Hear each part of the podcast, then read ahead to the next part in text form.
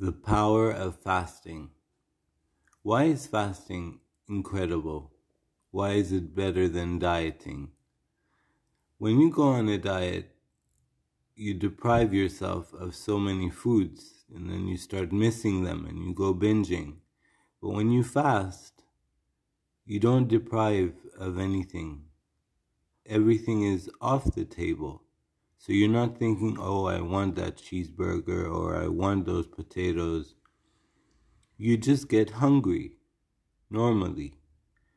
And you lose a lot of weight. So if you are a person who cannot, who is not patient and who wants to lose weight fast, well, you should go on a water fast. In India and so many other countries, they fast every day and nothing bad happens to them a lot of Western doctrine doctors they advise you not to do that, but they don't know anything about fasting, especially uh, spiritually. If you fast, you you become more spiritual. You become calmer. You become more.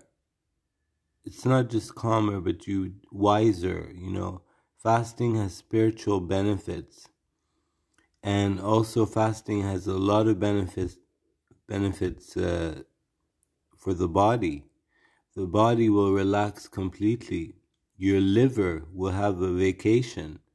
Every time eating eating eating you know when you fast for 2 days? You give your liver the biggest vacation trip ever. That's what happens. So try fasting Try, try it for two days. If it goes well, try it for another three. Then take a break, eat, and then go back to fasting until you reach your goal weight. And there's nothing unsafe about fasting.